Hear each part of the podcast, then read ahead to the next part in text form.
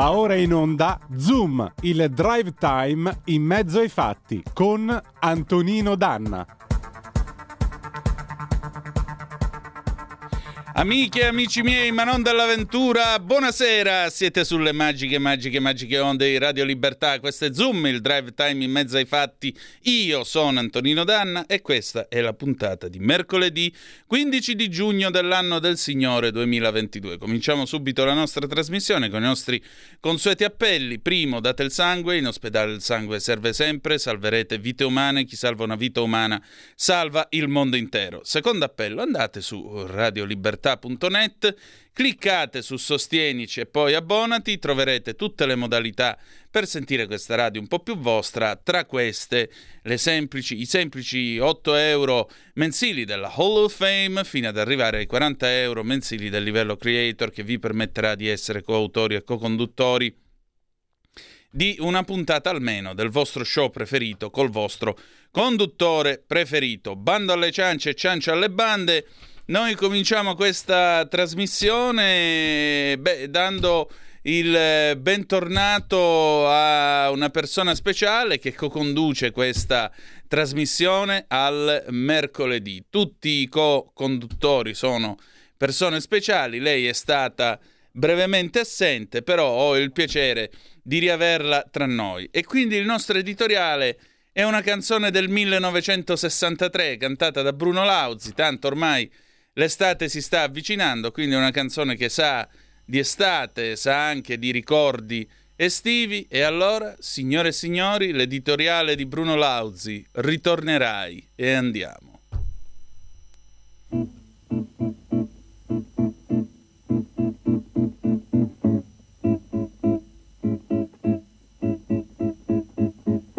Ritornerai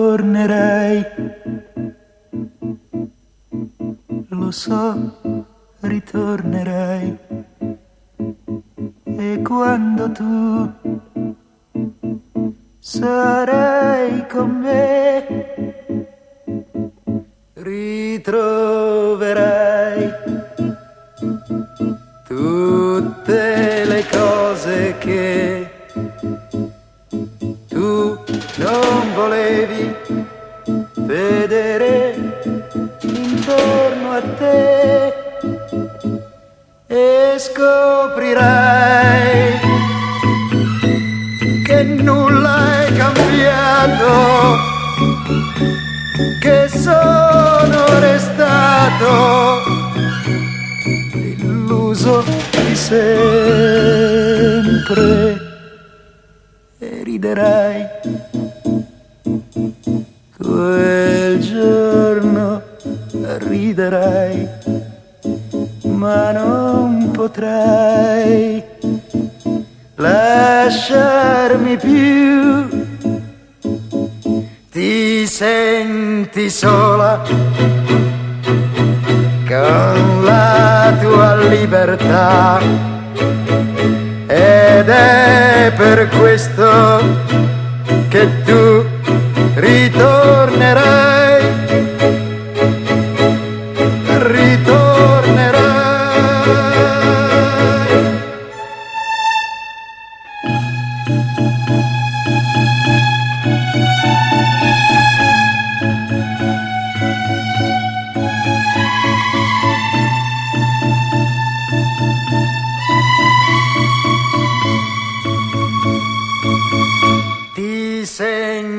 sola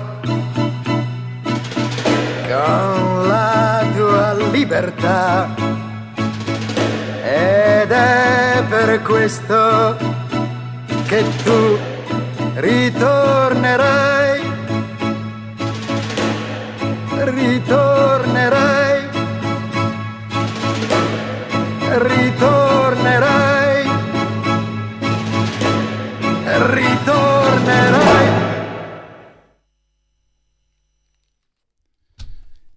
Ti senti sola con la tua libertà ed è per questo che tu ritornerai. E infatti è tornata, signore e signori, sua suavità Paola D'Amico di nuovo tra noi. Buonasera Paola. Buonasera Antonino. Hai visto che rientro musicato con, le, Eh, con Ritornerai? Cioè, Fantastico. non ci facciamo parlare dietro noi altri qua. Senti Paola, come Esatto. stai? Stai bene? Tutto abbastanza bene, sì, la voce potrebbe andare e venire, però dai, ci siamo, siamo quasi fuori dal tunnel. Esatto. Oggi vi ho preparato un bel piattino. E infatti stasera si parla di roba che una volta dentro i ristoranti era, era, diciamo, costosissima e soprattutto oggi è proibitissima. Niente po' però- di meno che... Però di datteri di mare, però si trova ancora, attenzione, perché è per questo che ne parliamo, perché eh, stiamo entrando nel periodo delle vacanze, qualcuno sarà già per sua fortuna in vacanza al mare, si parla di Mm. mare, di buon cibo e si parla di datteri di mare, perché eh, mi è venuto in mente, sfogliando il materiale che stavo per buttare, è di un'inchiesta che è stata, che si è conclusa il 16 novembre 2021, un'inchiesta che è andata avanti per moltissimo tempo, quindi parliamo di pochi mesi fa, appena alla fine dell'anno scorso, in cui un um, PM ha chiesto 12 anni a un pescatore, che era diciamo il terminale di organizzazioni criminali che gestivano un mercato ingente e sommerso per il commercio illecito proprio di datteri di mare. Quindi parliamo dell'altro ieri, tenuto conto che da 30 anni almeno che in Europa è vietato prelevare i datteri di mare, è Esatto. vietato anche in Italia, che sono animali tutelati in Italia dal 1988, eppure c'è ancora qualcuno che rischia fino a, a prendersi una condanna a 12 anni. Provate a immaginare, questo è, è venuto a Napoli, questa indagine, che è durata parecchio tempo, perché bisogna anche trovare le persone cogliere sul fatto e spesso si parte proprio da un ristorante in cui a gruppi di persone naturalmente fedeli che sono disposte a pagare un chilo di datteri di mare 200 euro, che è Ecco. ancora poco per i danni che fanno. Eppure a lanciare l'allarme era stato proprio il CNR, il Consiglio Nazionale delle Ricerche, che aveva dato, mh, aveva illustrato dati molto inquietanti, spiega cioè che sono scusate, danneggiati Mm. i faraglioni di Capri. Esatto, ci sono i fondali Hanno distrutti. il 48% della loro superficie intera, tutta in superficie, è danneggiata. Perché? Eh, Perché per prendere i dati di mare bisogna andare con sai, martelli pneumatici, con trapani, con eh, martelli potenti, nel senso che questi animali eh, fanno i dorsi, ma crescono dentro alle rocce. mm, infatti li stiamo immaginare- vedendo in una foto che tu hai mandato. Ho appunto foto di qualche faraglione devastato e bisogna scavare la roccia, ma loro ci mettono anni a diventare diciamo grandini, a raggiungere 5 centimetri di lunghezza, quindi neanche mezzo palmo di una mano, e loro impiegano fino a 35 anni. Quindi noi un attimo per mangiarci un dattero di mare distruggiamo una roccia che si è calcificata attorno a questi animali per 35 anni ed è un danno per l'ambiente che assolutamente è in- incomane, non si può sanare. E allo stesso cosa accade in Puglia. Anche in Puglia hanno assistito alla devastazione di 150 chilometri di coste nel Salento rovinate. Quindi per tutto per il gusto di mangiare il dato di mare. Certo, sicuramente devono essere un cibo molto gustoso. Qualcuno dice io non li ho mai mangiati, neanche li mangerei, di mezzo tra ehm, le cozze e ehm, come si chiamano gli altri frutti di mare buonissimi, scusate. Le vongole. Ma- no, quelli più raffinati. Eh, ora le ostriche. Le ostiche, esatto. Di mezzo tra i due. E comunque, ripeto, eh, immaginate questa distruzione. Sono sempre dei molluschi bivalvi, hanno un guscio più allungato, un colore diverso dalle cozze, un po' più marrone chiaro, e stanno, abitano, vivono proprio tra le rocce calcaree.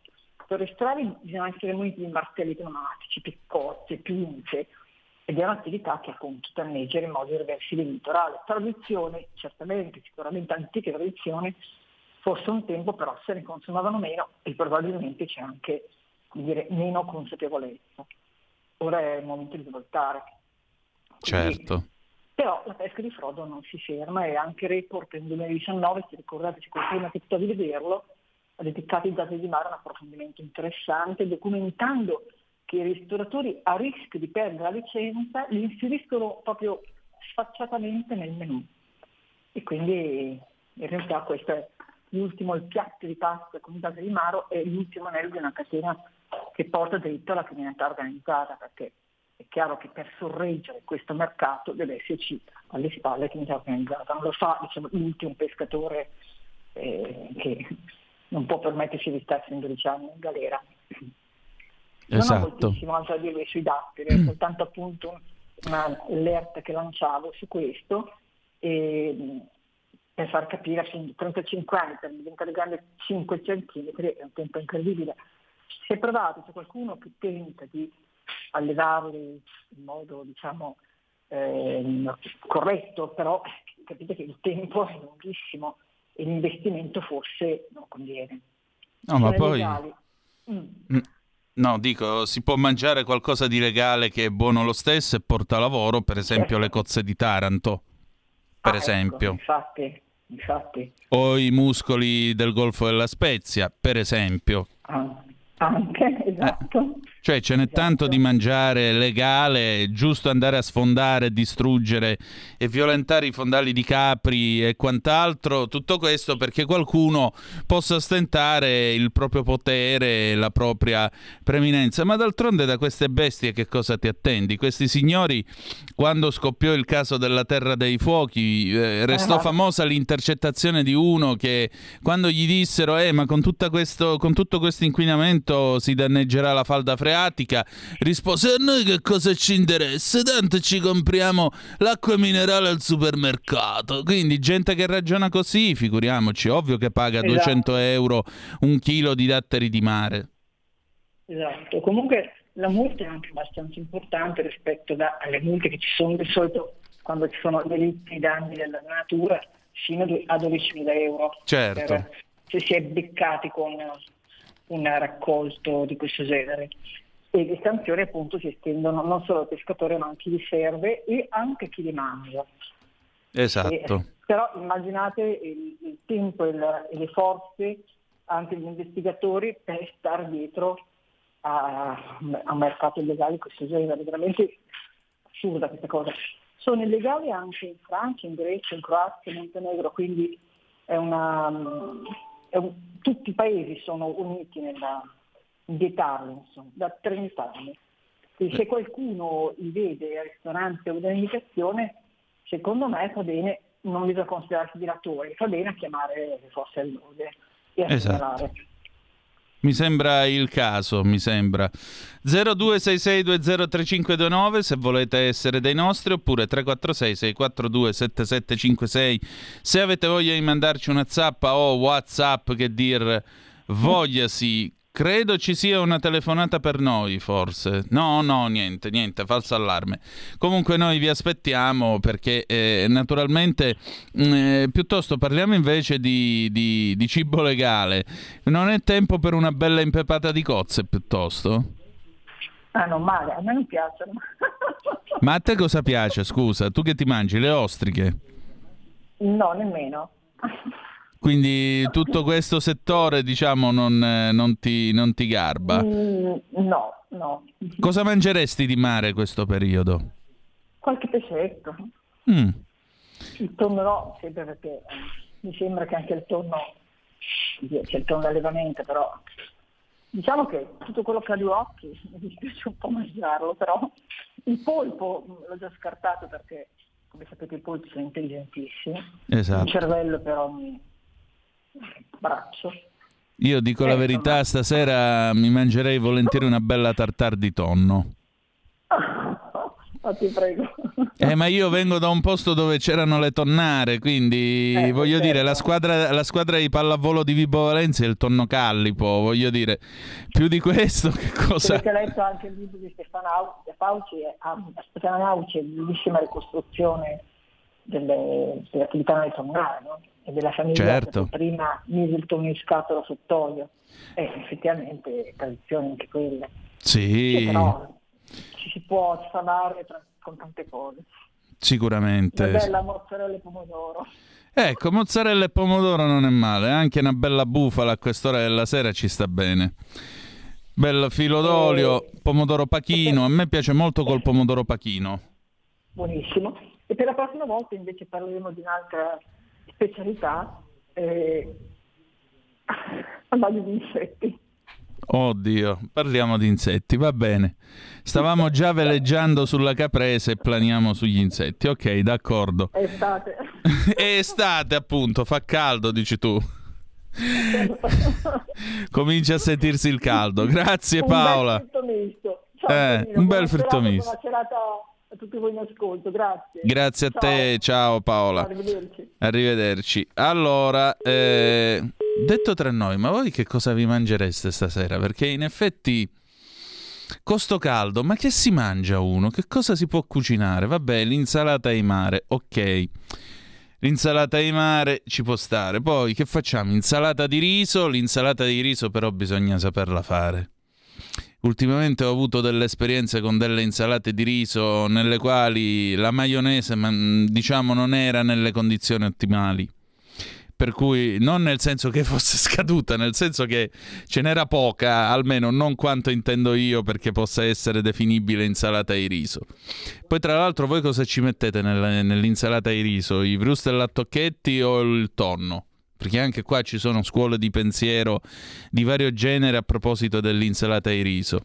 La caprese non è male come suggerimento, anche perché è abbastanza facile, abbastanza fresca. Poi dopo, se andiamo sul, sul pesce, sì, stasera onestamente ammetto che mi andrebbe una bella tartare di tonno, poi per carità, eh, i gusti sono gusti, ma ci starebbe, ci starebbe proprio. O anche un bel fritto misto. Voi dove preferite mangiarlo il fritto misto? Avete un vostro locale del cuore nel caso? Scriveteci, raccontateci dove andate a consumare le vostre incursioni a base di piatti di mare quando è caldo e soprattutto che cosa vi mangiate stasera? Perché francamente sono rimasto senza idee pure io. Quindi se qualcuno di voi ha qualche idea è benvenuto e può dare tutti i suggerimenti che vuole perché allora vediamo un po' chi è? Mauro Mazzoldi. Buonasera, appare del tutto evidente a chi non vive solo per mangiare e andare in bagno che la situazione in generale sta, sta velocemente scadendo in un disastro per l'Europa. Abbiamo in Italia in UE la più corrotta, drogata. Eh, Bruxelles risulta il maggior centro di smistamento di cocaina, malvagia, incapace classe dittatoriale autoelettasi imbrogliando le persone. Il contrario, specie in Italia, si è fatto per renderci miserabili. Non siamo più indipendenti neppure per la carta igienica. Noi poveracci verremo schiacciati dai padroni del mondo, ma lotteremo. Loro i padroni avranno sì una ricompensa forse non così piacevole. Salvini si è dimostrato il peggior ingannatore dai tempi di Togliatti. Mauro, perdonami, eh, classe autoelettasi, noi qui quando, quando parlano sono tutti dei, dei rappresentanti del popolo perché sono eurodeputati eletti col voto libero delle persone, tanto per cominciare. Secondo, per quanto riguarda Bruxelles, centro di smistamento di cocaina, quella, a me interessa che non ne facciano uso i parlamentari e che non ne facciano uso eh, quelli che sono chiamati al comando e alla decisione. Per il resto esiste la polizia, esiste l'Interpol e tutto il resto. Terzo, i padroni del mondo. Francamente basta con questa retorica dei padroni del mondo, il complottismo e questo e quest'altro. La verità, molto semplicemente, ed è questo il problema, che quando le soluzioni sono semplici non ci crede mai nessuno. La verità, molto semplicemente, è che questa Unione Europea, così com'è, non va. E come diceva Carlo Cambi, che ne capisce più di me stamattina nel suo Gli Scorretti, la classe dirigente europea, questa Commissione Europea, la baronessa von der Leyen che si fa ritrarre mentre va dal parrucchiere, ecco, questa è una classe di ultimi e incapaci, parlando a livello politico, sia chiaro. Qui critichiamo le idee, non critichiamo le persone, critichiamo il livello politico. E il livello politico è tale che questa gente non si rende assolutamente conto di quello che sta accadendo. Tutto qua. Voi vi rendete conto? Ecco, io veramente l'altro giorno sono rimasto esterrefatto. Mi pare di avervelo raccontato. Sabato L'immaginifico ministro della transizione ecologica Cingolani se n'è uscito con questa affermazione che è stata ripresa dall'ANSA, quindi non mi sto inventando niente. ha detto che, nel, che, nel, 2033 se ci dovessero essere insomma eh, scossoni perché si valuterà la situazione si deciderà se procedere con il 2035 e quindi la fine della vendita di mezzi a motore endotermico quindi le auto a benzina o diesel oppure di prorogare questo, questo tempo massimo ora eh, sapete quanto tempo ci vuole per progettare un motore e sapete quanto tempo ci vuole per recuperare gli investimenti del motore? Io l'ho scritto in un pezzo su Italia Oggi. Vi faccio un esempio banale. La Fiat 600, anno di grazia 1955, marzo del 1955.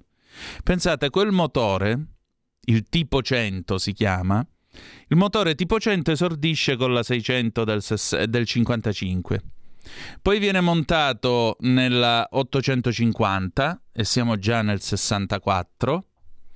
Poi nel, nel 71 viene montato sulla 127 e quindi già siamo a 16 anni di produzione. Nell'80 sulla Panda, la Panda 45. Nell'83 sulla 1 45. Poi nel 1990 quant'era? 94 una cosa del genere. No, anzi, nel 1991 viene montato sulla Fiat 500, quella che era scritto 500 a lettere e non a numero. Nel 1998 viene montato per l'ultima volta sulla Fiat 600, quella che era scritta a lettere e non a numero. E arriva fino all'anno 2000. 45 anni di produzione il motore tipo 100. Adeguato, quello che volete. Il motore, per esempio, V6 dell'Alfa Romeo, il famoso motore busso. Un motore che ha cominciato a girare al banco nel 1968. Pronto verso il 1972, non era ancora pronta la macchina che l'avrebbe dovuto montare. Esordisce nel 79 con l'Alfa 6, quindi 11 anni dopo che i primi prototipi avevano cominciato a girare al banco. E poi nei primi anni 2000-2010 viene abbandonato un po' perché si disse che non era possibile catalizzarlo ulteriormente e un po' perché era un motore molto costoso da produrre, visto che è fatto tutto, tutto d'alluminio. Sono stato dai nostri amici del garage Gasparri a Legnano, ne hanno uno, un V6 turbo che stanno rifacendo. Hanno ripulito e spazzolato per bene l'alluminio. Solo a guardarlo smontato quel motore è uno spettacolo. E pensate all'investimento per, per, produrre un motore del genere che è rimasto 30 anni in produzione. Ora ti arriva Cingolani e ti dice: Beh, nel 33 valutiamo. Se è ancora possibile, continuiamo con la vendita di auto a motore endotermico, se no, niente. Ora, Stellantis ha detto che nel 2030 passa ad avere tutta la gamma eh, di automobili a corrente elettrica. Quindi che cosa succederà? Succederà lo stesso stillicidio che è successo in Italia nel 71 nel 71 la RAI ha fatto sapere che era pronta a trasmettere a colori. Le aziende italiane, buona parte, hanno venduto, eh, hanno convertito le linee di produzione al colore, solo che a quel punto Ugo Lamalfa disse no, la televisione a colori ci renderà tutti spendaccioni, per cui non la facciamo.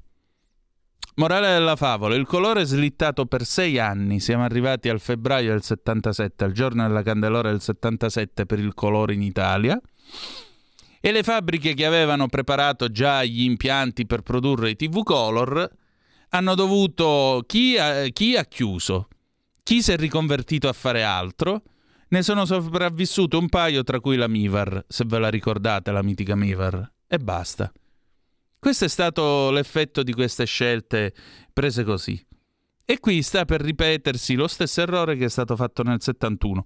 Ah, tra l'altro nel 75 a Forcella a Napoli li importavano di contrabbando i TV Color, perché molti di voi ricorderanno che la Svizzera nel nord Italia si pigliava già a colori e nella fascia adriatica si pigliava già Coper Capodistria, che oltre a trasmettere a colori trasmetteva anche altro durante la notte. Tant'è vero che la RAI per venire incontro a certe esigenze, nel 78 si inventò Strix per la regia di Enzo Trapani. Ma noi adesso Andiamo in pausa e poi Deep Purple Smoke on the Water 1972. A tra poco. Stai ascoltando Radio Libertà, la tua voce libera, senza filtri né censure, la tua radio.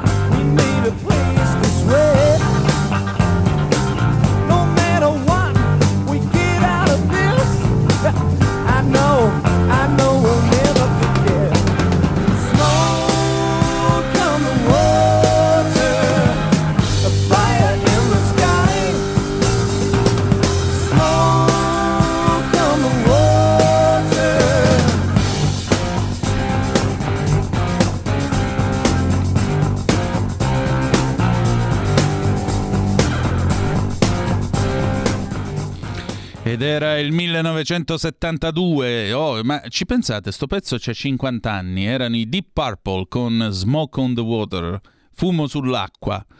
Perché praticamente successe che nel 71 loro erano andati, correggetemi se sbaglio, a seguire un concerto e c'era questo concerto di Frank Zappa. Un fenomeno si presentò con un razzo nautico, lo sparò e prese fuoco la struttura dove Frank Zappa si stava esibendo e questa era una struttura in Svizzera sul lago Lemano ecco perché Smoke on the Water e quindi i Deep Purple ebbero la buona idea di farci sopra una delle hit più conosciute della storia del rock ma perché parliamo di fumo sull'acqua? beh perché l'acqua in questo caso è il tema di un romanzo interessante Matteo Salvini è stato rapito da quattro donne.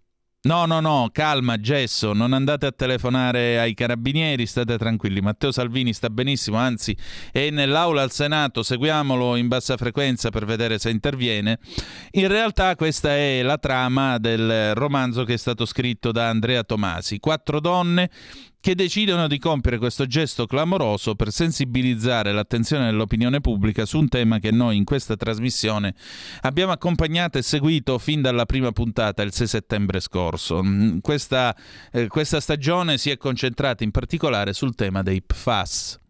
PFAS significa tutto quel terreno imbevuto di eh, sostanze perfluoroalchiliche, se non sbaglio, che la Miteni, questa ditta, questa, questa, azienda che è stata costituita prima di tutto come Marzotto nel 1968, mh, mm, queste sostanze che gradualmente dallo stabilimento nel Vicentino hanno finito per percolare nel terreno e hanno inquinato la falda freatica. Risultato, ci sono 50-55 comuni, questa è l'area, la cosiddetta zona rossa, tra Vicentino, Trevigiano e Padovano, nei quali 300.000 persone circa, e stiamo parlando di un vero e proprio esercito, rischiano la loro salute.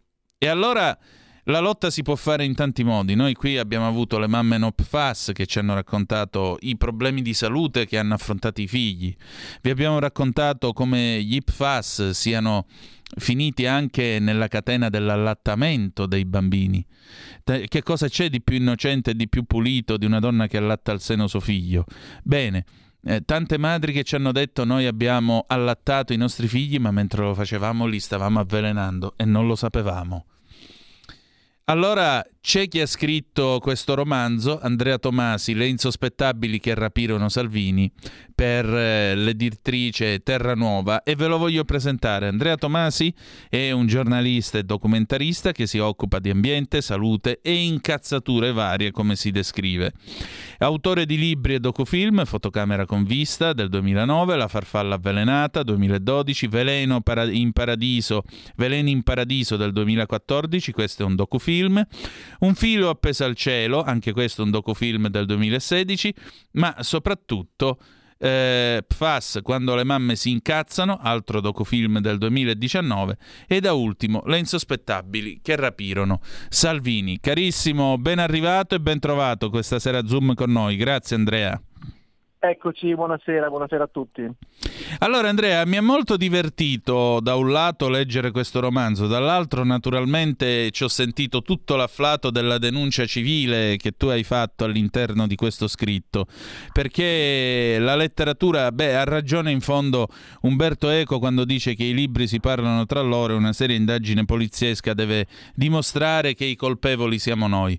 Allora tu hai queste mm, quattro donne che sono in fondo quattro quattro mondi perché c'è eh, la ragazza che fa l'estetista e viene dall'est europeo, poi c'è la romana trapiantata nel Veneto che però quando si incazza parla in perfetto italiano, ci sono queste altre due eh, 40-50 anni, insomma queste donne tutto un tratto cominciano a interessarsi del tema degli PFAS e dicono però noi non siamo le mamme no PFAS, ma vogliamo fare no, qualcosa. Sono Dimmi. Loro sono estimatrici e amiche, esatto. se vogliamo, delle mamme not fast, anche se evidentemente i personaggi si ispirano alla rabbia e all'orgoglio delle mamme not fast che da anni si battono per eh, difendere il territorio e la salute delle proprie famiglie, dei propri figli e si battono perché non venga spento il riflettore sul caso della contaminazione ambientale. Parliamo, come dicevi tu prima, di una contaminazione ambientale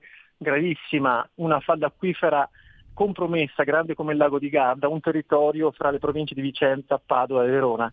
Ecco, mm. le quattro insospettabili hanno in comune questo con, con le mamme NOPFAS. Poi affrontano in maniera diversa, un po' di petto, la questione dicono noi vogliamo fare qualcosa, noi siamo le insospettabili perché appunto, viste da fuori, sono quattro donne normalissime.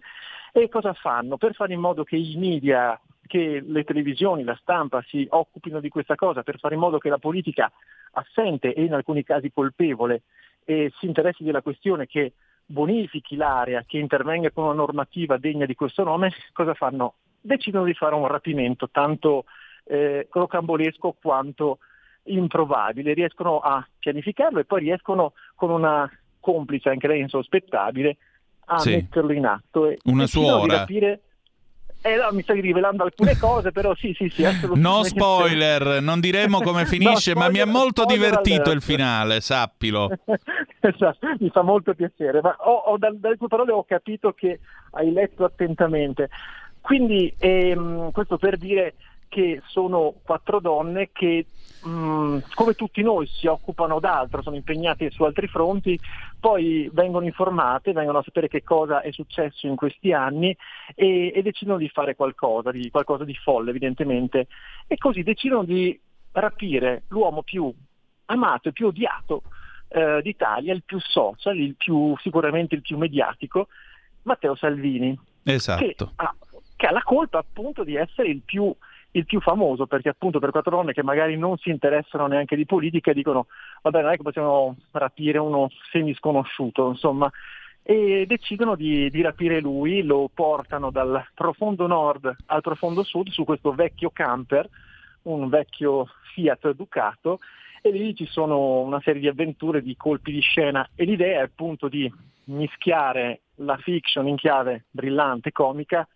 con la documentazione giornalistica rigorosa. Esatto, perché tra l'altro mentre tutto questo accade i chilometri si sgranano, perché anche un giallo on the road, mettiamola così, eh, mentre i chilometri si sgranano comunque c'è l'intervento, leggono articoli di giornale, trovano documentazione e così via, che viene riportato ovviamente nel testo del romanzo, e quello è il momento in cui si passa dalla fiction alla realtà, perché quelle sono fonti verificate, sono cose vere, non sono cose inventate dalla l'autore che però ha saputo rendere eh, questa... è una specie di docu-fiction, anche se è scritta sotto forma di romanzo. Possiamo dire così? Sì, assolutamente, proprio questo è il taglio, è un continuo mescolarsi di fatti di cronaca, fatti di realtà con, eh, con l'invenzione e mm. personaggi di fantasia che interagiscono con eh, personaggi reali. Matteo Salvini, peraltro, che è chiaramente il protagonista di questa vicenda, non è l'unico personaggio, ci, si parla anche del governatore del Veneto Luca Zaia,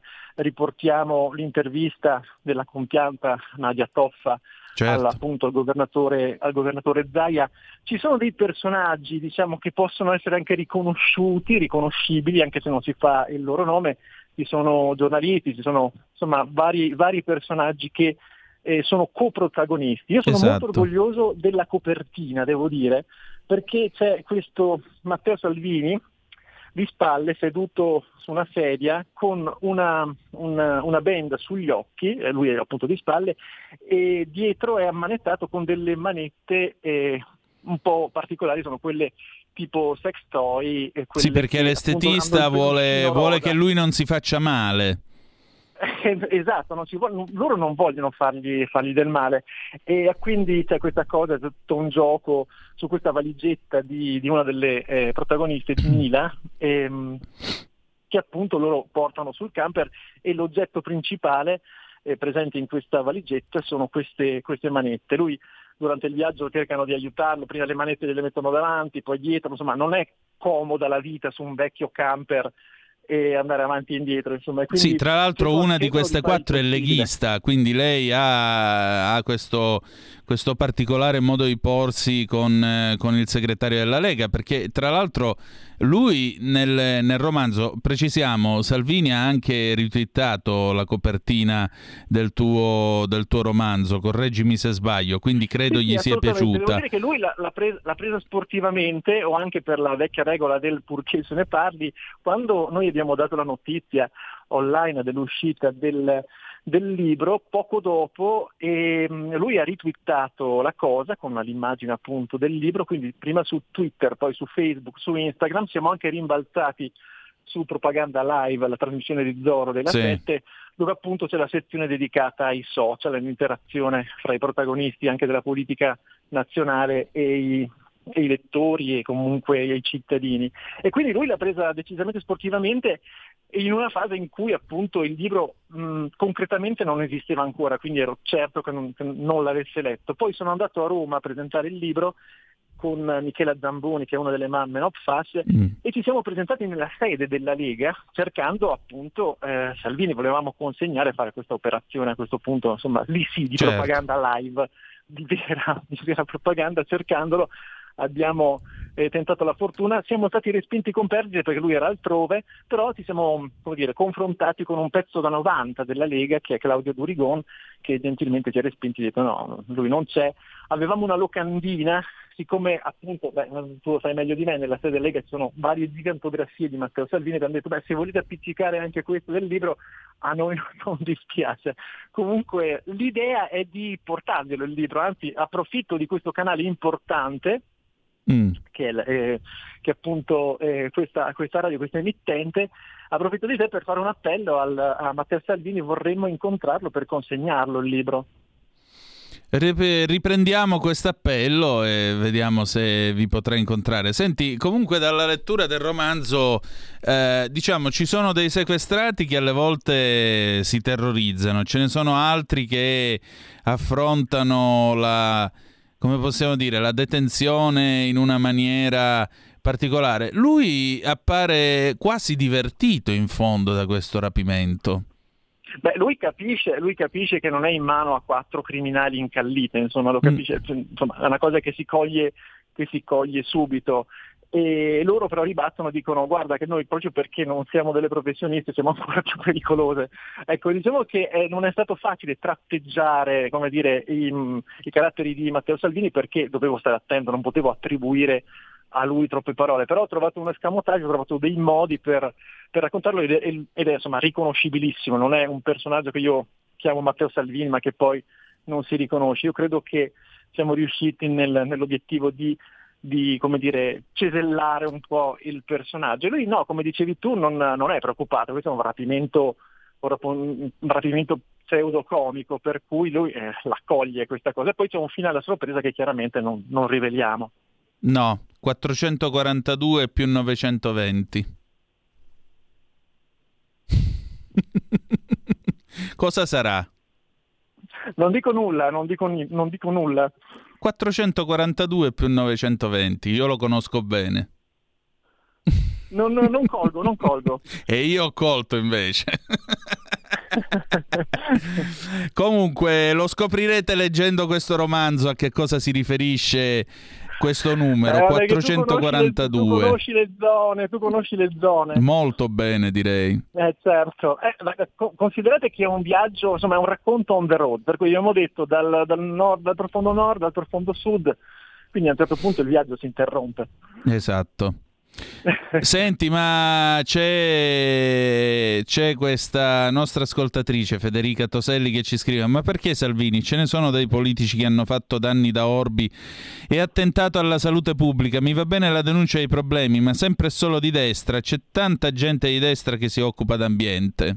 No, io, lo, no, io ci tengo a questa cosa perché io l'ho spiegato, nel senso appunto mm. lui, mh, mm, viene, l- la sua unica colpa è quella di essere il più, il più mediatico, il più, il più, interessante da un certo punto di vista, cioè si poteva scegliere chiunque altro. Abbiamo valutato anche Matteo Renzi, ma personalmente come personaggio politico è molto più interessante Matteo Salvini, anche se Matteo Renzi c'è perché eh, il cane di Federica appunto, ecco, viene evocato, caso, uno, dei, uno dei personaggi, eh, si chiama Matteo in omaggio a Matteo Renzi, perché Federica è, come dire, ha un po' l'innamoramento politico facile. Prima era per, per l'altro Matteo e poi durante il viaggio insomma uh, è quella più vicina a, a, Matteo Salvini.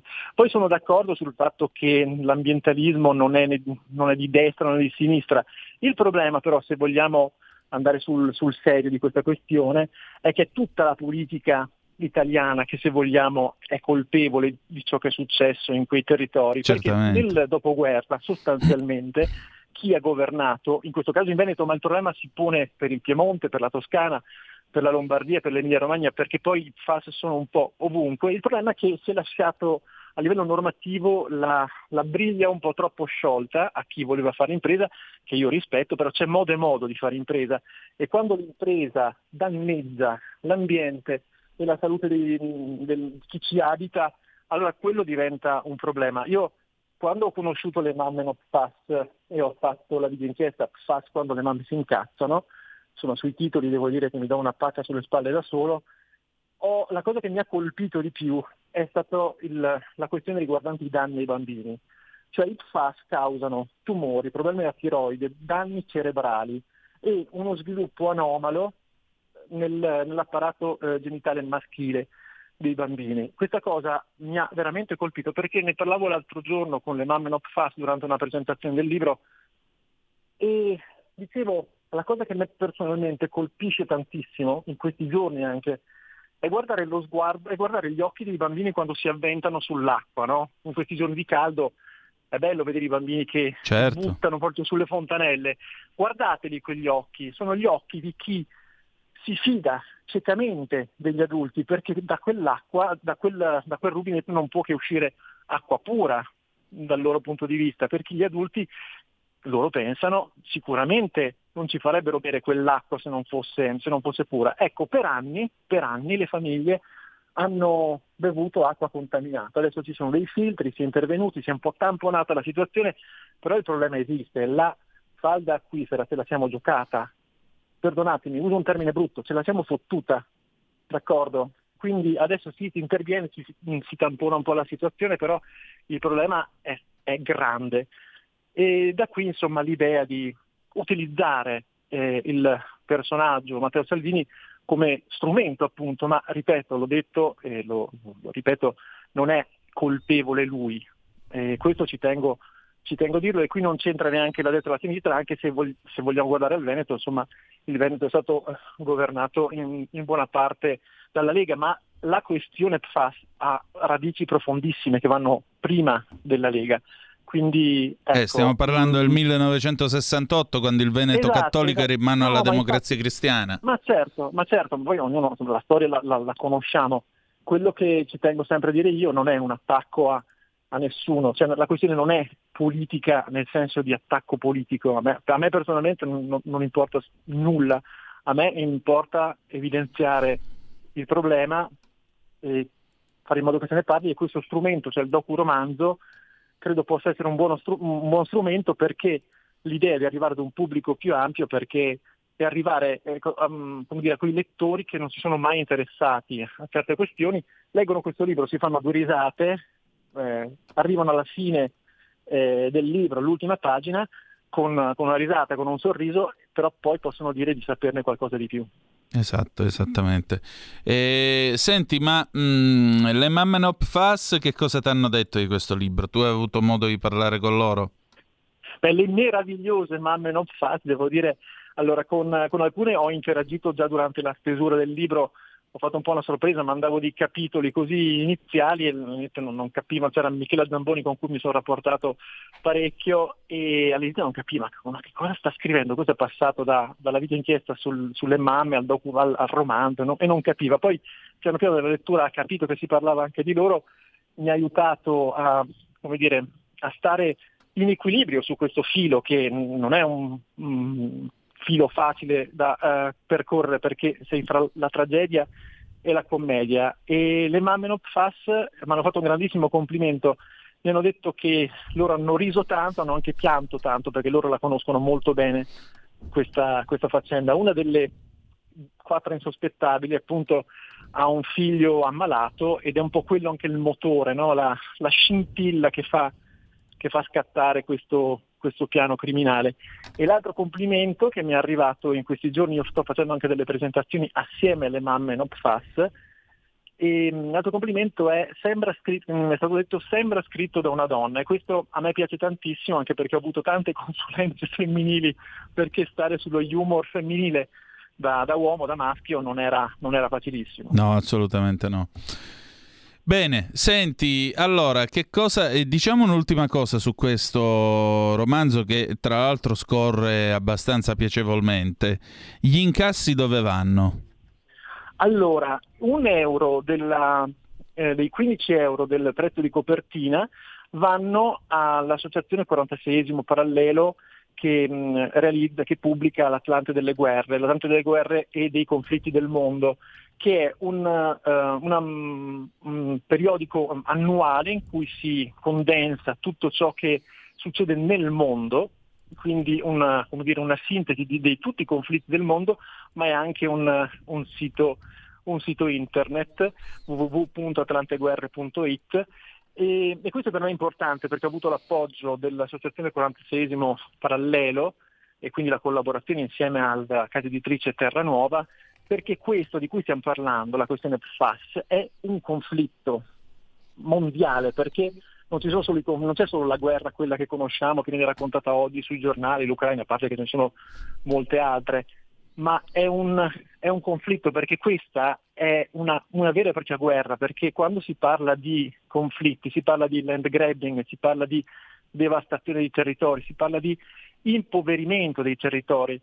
Questa è stata una grande occasione persa anche per la legislazione nazionale per poter come dire, sistemare le cose, affrontare le cose in un certo modo, tutelare il nostro territorio che è prezioso, dal, dal Veneto in particolare viene un sacco di cibo, il Veneto è uno dei granai d'Italia, questo lo si dimentica, il cibo che, io sono di Trento per esempio, sì. il cibo che arriva sulla mia tavola in buona parte viene da quelle zone, non è, non è un dettaglio ed è una questione mondiale perché IPFAS per esempio, la questione IPFAS viene raccontata in un film bellissimo che si chiama eh, Cattive Acque con Mark Ruffalo, prodotto da Mark Ruffalo, l'Ulk degli Avengers per capirci, in cui si parla della battaglia legale dell'avvocato Robert Billot che eh, è riuscito a combattere e vincere una guerra anche lì contro un gigante della chimica che è la DuPont che è, è appunto colpevole di devastazione tanto quanto, devastazione tanto quanto abbiamo in, in Italia.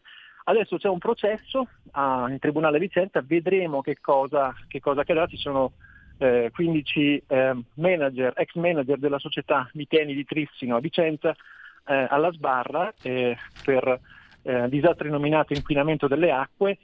Le mamme NOPFAS continuano a seguire questa vicenda, continuano a tenere acceso, ben, ben puntato il riflettore su questa vicenda e ci aiutano a essere cittadini più attenti, e scrupolosi e genitori più attenti e questo va oltre i colori politici. Le mamme NOPFAS c'è di tutto, ci sono le leghiste, quelle del Partito Democratico, quelle di 5 Stelle, quelle di Fratelli d'Italia, quelle di Fratelli, c'è, c'è di tutto, come c'è di tutto nella società civile e loro riescono a stare tutte insieme, tutte insieme e a eh, combattere anche con il sorriso questa, questa battaglia e hanno colto anche il, dire, lo spirito, lo humor di questo libro che vuole essere appunto strumento per raccontare raccontare le cose senza appesantire l'anima delle persone che già hanno a che fare con tanti problemi. Bene, io ti ringrazio molto del tuo tempo e della tua testimonianza Andrea, grazie davvero. Io grazie, ringrazio tantissimo te, ringrazio voi radioascoltatori, eh, comprate il libro e se non lo comprate andate almeno a vedervi il film Cattive Acque per saperne qualcosa di più. Grazie per la disponibilità, veramente. Grazie a te, Andrea Tomasi, per le edizioni Terra Nuova, le insospettabili che rapirono Salvini. Noi andiamo in pausa, poi torniamo con i Doors, Riders on the Storm 1971. A tra poco.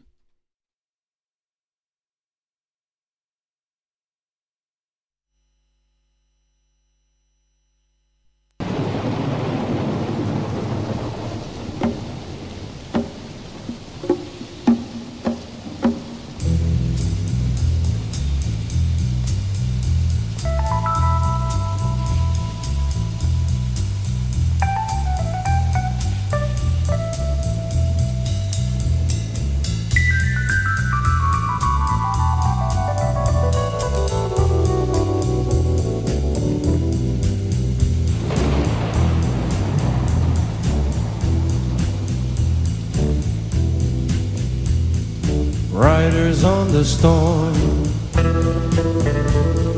Riders on the storm. Into this house we're born. Into this world we're thrown.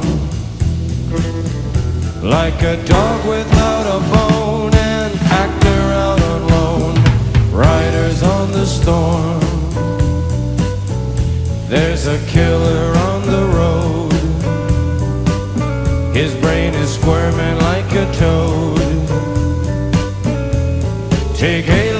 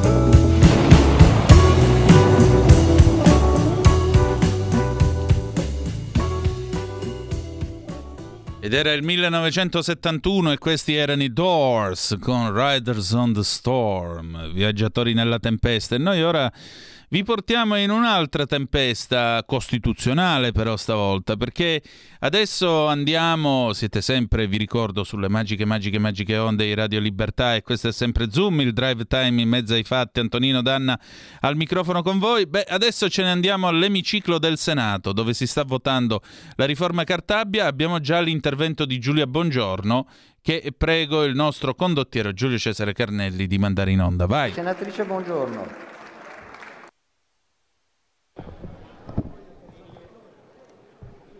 Allora, durante eh, la campagna referendaria ho sentito una serie di affermazioni non opinabili, ma semplicemente false. Io credo che su tante cose possiamo essere d'accordo o non d'accordo, ma poi esiste una linea di confine tra verità e falsità. Nel, in questo emendamento noi replichiamo esattamente il testo che era previsto per il referendum. Ebbene, quello che noi vogliamo è solo ed esclusivamente in relazione ad alcuni, alcuni, alcuni reati limitare gli abusi di custodia cautelare. Vede, a me quello che mi dispiace è quando una donna sbaglia clamorosamente a leggere un testo. Questo testo non attiene assolutamente alla violenza sulle donne. Questo testo non attiene assolutamente allo stalking. E sa perché? Perché li abbiamo esclusi. Leggete e poi parlate. È una vergogna che dite cose campate in aria.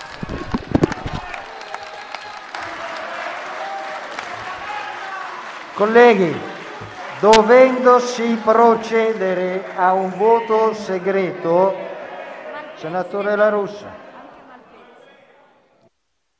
Presidente, la ringrazio di essersi accorta della mia richiesta di dichiarazione di voto. Vede, chi è attento, chi è stato attento sui risultati referendari, si sarà reso conto che sui primi due quesiti la distanza tra i sì e i no è stata molto diversa di quella che si è registrata negli altri tre quesiti. Dato per assodato che a sinistra chi ha votato no li ha votati no tutti e cinque, noi abbiamo ritenuto, magari sbagliando, che il no ai primi due quesiti referendari espresso da Giorgia Meloni, da Fratelli d'Italia, sia stato ascoltato da una parte di coloro che hanno deciso di andare a votare, anche perché da sondaggi che sono emersi chiarissimi, Fratelli d'Italia è stato tra i partiti che hanno più con i loro elettori partecipato al referendum rispetto anche agli stessi proponenti. Noi quindi... Andiamo a sentire adesso Massimiliano Romeo che sta parlando ade- in questo momento. Vai Giulio Cesare. Allora, l'emendamento modifica Noi questa riforma No, questa è Simona Malpezzi. in Eh, cui si prevede la possibilità di disporre tali misure per delitti della stessa specie di quello per cui si procede.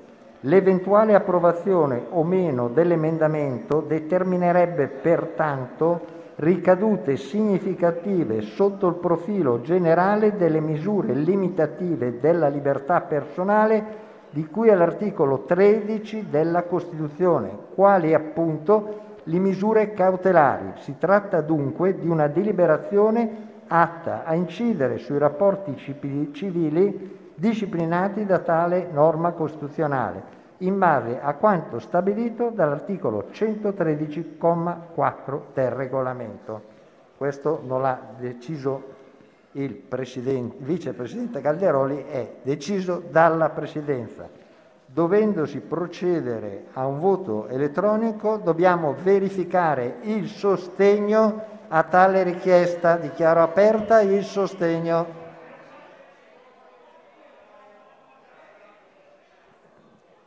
Il- la richiesta è stata supportata e quindi pongo in votazione a scrutinio segreto l'emendamento 601 su cui il Governo ha espresso il parere contrario.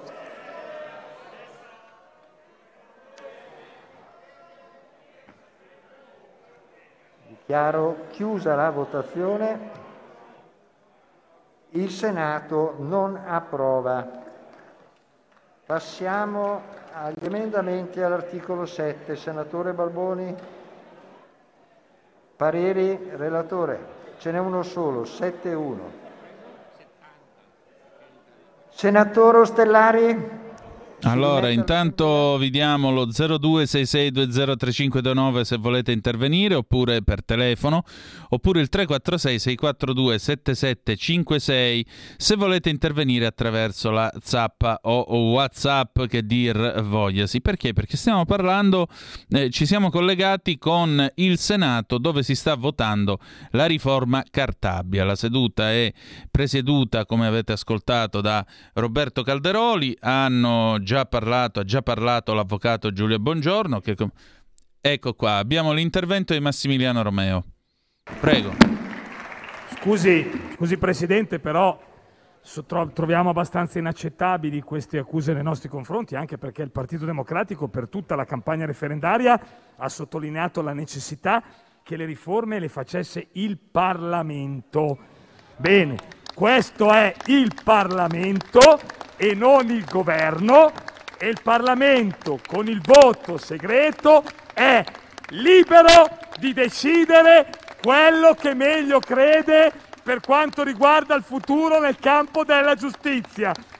Solo in questa occasione, così almeno abbiamo capito tutti quanti qual è il motivo e la motivazione vera della nostra richiesta. Grazie. Senatore Giarrusso. Ecco, avete ascoltato l'intervento anche abbastanza, diciamo così, forte da parte del eh, senatore Romeo, eh, perché eh, vedete, si stanno appunto votando articolo per articolo la, eh, i vari aspetti della riforma Cartabia, in particolare il tema della seduta di questa sera e eh, la riforma del CSM, tema sul quale vi vorrei ricordare c'era anche tanto di quesito referendario. I referendum avevano dato esito positivo, ma ahimè, essendo saltati il quorum, perché non è andato a votare il 50% più uno degli aventi diritto, eh, il, il problema resta che la riforma del CSM, la riforma della giustizia, a questo punto deve essere fatta in altro modo. E dunque attraverso la via parlamentare. Il Parlamento è in seduta, sta lavorando, o meglio, è in seduta il Senato della Repubblica, appunto dove vi abbiamo portato in questa, in questa terza parte della nostra trasmissione. Poi dopo le 19.30, lo sapete, ci sarà la nostra consueta rida di rassegne stampa, prima quella internazionale, cose dell'altro mondo, e poi avremo eh, il Paese della Sera per raccontare l'Italia quasi alle 20 di quest'oggi. Ma appunto siamo in quel del Senato e vi dico anche qual è il, eh, l'ordine del giorno, quali sono i lavori di quest'oggi. Quest'oggi appunto il Senato è in seduta dalle ore 15.30 fino alle 20 e poi si riunirà domani 16 di giugno dalle 9.30 in poi per l'analisi del DDL 2330B, delega al governo in materia di contratti pubblici, approvato al Senato e modificato alla Camera dei Deputati, voto finale con la presenza del numero legale. E poi appunto quello di cui si sta discutendo adesso, DDL numero 2595 e connesso, deleghi al governo sulla riforma dell'ordinamento giudiziario e del CSM, approvato dalla Camera dei Deputati. Voto finale con la presenza del numero legale. Matteo Salvini è stato segnalato in aula, quindi nel momento in cui dovesse eh, prendere la parola, noi eh, naturalmente ci collegheremo con l'aula del Senato proprio per eh, darvi il ragguaglio in tempo reale delle sue parole e del suo intervento, anche perché Matteo Salvini, lo avete sentito, insomma, ha trattato anche del referendum l'altro giorno in conferenza stampa quando ha tratto sia le somme della tornata referendaria che naturalmente della tornata della prima parte delle elezioni amministrative ha commentato anche i ballottaggi. 0266203529 se volete essere dei nostri per telefono oppure 346 642 7756 se volete intervenire attraverso la zappa o whatsapp che dir vogliasi. Voi come vorreste la riforma della giustizia? Soprattutto che giustizia vorreste? Perché uno dei temi eh, che è stato sottolineato quando abbiamo venerdì scorso, quando abbiamo seguito la maratona oratoria in quel di Milano a proposito della mm, a proposito appunto delle ragioni del sì, e uno dei temi che è stato sottolineato è proprio questo, una giustizia più efficiente è anche uno strumento che garantisce maggiori introiti anche dall'estero, perché l'azienda estera che vuole intervenire, che vuole investire nel nostro paese, deve avere la certezza di sapere che quando succede qualcosa, quando succede un contenzioso, e in quel momento c'è una giustizia pronta ed efficiente e quindi come tale ha la possibilità di avere delle risposte molto chiare. In realtà mh, questo eh, purtroppo questo effetto non è stato conseguito proprio per il fallimento del referendum. Ancora da qualche giorno io continuo a sentire parlare di estrema difficoltà del, dei quesiti referendari, a parte il fatto che il diritto è un metalinguaggio, ma torno a ripetere, io trovo veramente assurdo nell'epoca in cui c'è un tutorial per qualsiasi cosa, sentirmi dire i quesiti erano troppo, troppo complicati. Qui per due anni abbiamo ascoltato telefonate di gente che esordiva dicendo non sono un biologo, non sono un virologo, non sono un medico, ma e poi disquisivano di vaccini a mRNA, di sequenze del DNA, codice a doppia elica e così via. Allora la verità qual è? La verità molto semplicemente è che la gente non è stupida, ma se tu non la informi e soprattutto se le metti in testa che è stupida, è ovvio che la gente poi non va a votare. È normale che questo succeda, è nel gioco delle parti. Andiamo a sentire di nuovo, andiamo a ronzare di nuovo in aula al Senato. Sentiamo che cosa succede perché mh, mm, vedo che Calderoli sta guidando, tra l'altro con un certo piglio, devo dire la verità. Mi fa piacere vederlo in buone condizioni perché sapete che aveva fatto anche lo sciopero, lo sciopero del, della fame. Sentiamo. 11 è aperta la votazione.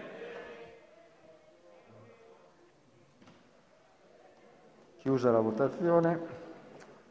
Non approva 1102, 11 appro, scusate, approva 1102, 11100 con parere contrario è aperta la votazione.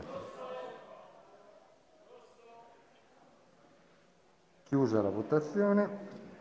Approva, non approva. Chiusa la votazione, non approva. 11.04, parere contrario, aperta la votazione.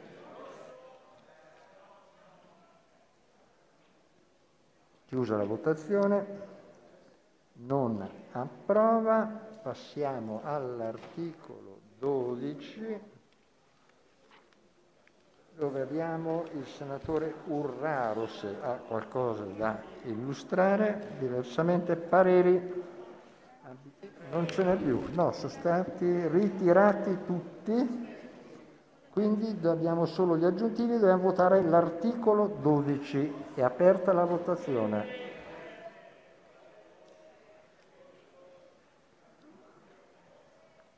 Chiusa la votazione.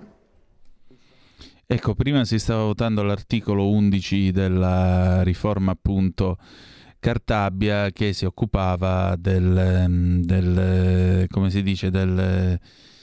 Oddio, non lo trovo più. Del, della responsabilità dei magistrati. Non vorrei sbagliarmi, ma l'articolo 11 ci sono vari emendamenti che vengono presentati, tra l'altro, dai, eh, dai senatori. Eh, per esempio, no, questo è l'8 bis, 9, 10, perché poi è anche, è anche un po' complicato perdersi tra i vari, tra i vari testi. una volta e mezza I, alla lettera grave e inescusabile. Ah, ecco qua, ecco, pensate per esempio, c'è questo emendamento, l'11.3. Uh, alla lettera GG, dopo le parole grave e inescusabile, sono aggiunte le seguenti: aver concorso con negligenza o superficialità, anche attraverso la richiesta di applicazione della misura della custodia cautelare, all'adozione dei provvedimenti di restrizione della libertà personale per i quali sia stata disposta la riparazione per ingiusta detenzione ai sensi degli articoli 314 e 315 uh, del codice di procedura penale. Mm, il magistrato responsabile sarà passibile in ordine di gravità dell'illecito, questo per esempio è l'emendamento 11.5, eh, sarà passibile in ordine di gravità dell'illecito di trasferimento di natura peggiorativa seguendo le tabelle delle circoscrizioni giudiziarie, B perdita d'anzianità di servizio da un minimo di 2 a un massimo di 5 anni per illecito. Uh, poi abbiamo 11.6 per esempio, costituiscono, questo viene presentato da Cucca, dal senatore Cucca, costituiscono oggetto di valutazione negativa sulla performance e sulla professionalità per il conferimento di uffici direttivi seguenti comportamenti. Omessa collaborazione del magistrato nell'attuazione delle misure, bla bla bla. Omessa adozione da parte del capo dell'ufficio delle iniziative di cui all'articolo 37,5 eccetera eccetera.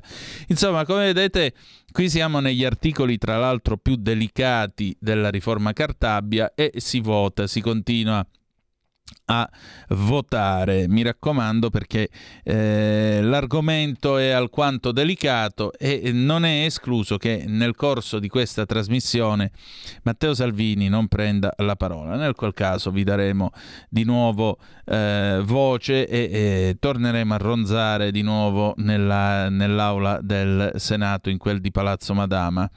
Vedo che si sta votando ancora sulla bassa frequenza, vedo che appunto Cosa stanno votando, Giulio Cesare? Sentiamo un attimo di nuovo. Chiusa la votazione. Chiusa la Non votazione. Approva. 15-6 contrario al governo, aperta la votazione.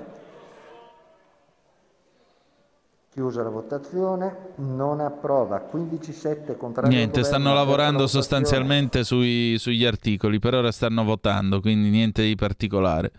Vabbè, se ci dovesse essere un intervento di Salvini, noi vi ragguaglieremo sul tema. Vediamo un po' chi è che ci ha scritto sulla zap al 346 642 7756. Caro Antonino, questo è Raimondo che ci scrive da Padova. Solo oggi a Padova si ha notizia delle indagini nei confronti del comune guidato dalla sinistra. Un saluto da Padova, se vuoi approfondire contatta l'onorevole Bitonci perché deve iniziare un'altra indagine sugli affari che coinvolgono il comune. Raimondo. Padova Sport, cosa scrive? Nuova curva Euganeo, indagati anche due funzionari del comune di Padova, i dettagli. Emergono dettagli preoccupanti sull'assegnazione dei lavori. Ipotesi turbativa d'asta e subappalto illecito. Vedremo che cosa succederà nei prossimi giorni seguendo appunto l'azione della magistratura. Vedremo che cosa eh, troveranno gli inquirenti in materia, se ci sono responsabilità, se non ci sono si vedrà. Andiamo avanti, eh, andiamo avanti nel frattempo perché eh, chiaramente vi devo dare una notizia. Mm, la mascherina resta sui bus, stop all'obbligo nei cinema. Da domani mascherine raccomandate ma non più obbligatorie nei cinema, teatri e palazzetti dello sport e gli esami di maturità. Resta invece l'obbligo sui mezzi di trasporto con probabile esclusione dei voli e nei presidi sanitari, comprese le RSA, batte l'ANSA. Quindi piano pianino, piano pianino vediamo di andare verso la libertà, perché francamente sarebbe anche il caso di toglierla pure dai treni, ma che cavolo serve, dai ragazzi. Abbiamo finito, direi che ormai siamo tutti fuori. Chi è che sta parlando in Senato? Vediamo un po' chi è che parla. Senatore Balboni, Fratelli d'Italia. Perché come vedete qui si eh, discutono emendamenti su emendamenti, uno appresso all'altro, pioggia di emendamenti. E vabbè, d'altronde si tratta della riforma della magistratura.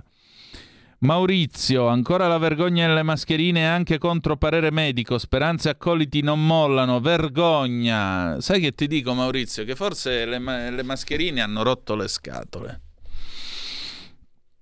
Cioè, ormai campagne, vaccina- eh, campagne di vaccinazione ne abbiamo fatte. I dati sono quelli che sono.